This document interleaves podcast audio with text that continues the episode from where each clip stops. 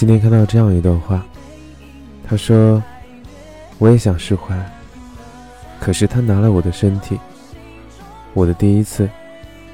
他说会负责的，可是他不要我了，我怎么释怀呢？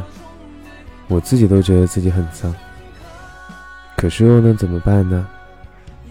我以为他生病、感染，刚做了手术，我多么痛。”可是他毫不在乎，我又能怎样呢？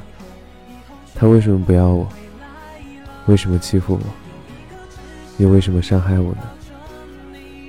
可是我想说，希望你永远可以把自己的感受放在第一位，要学会 say no，勇敢的表达自己的想法，建立清晰的自我边界，不要因为别人的请求而去透支自己。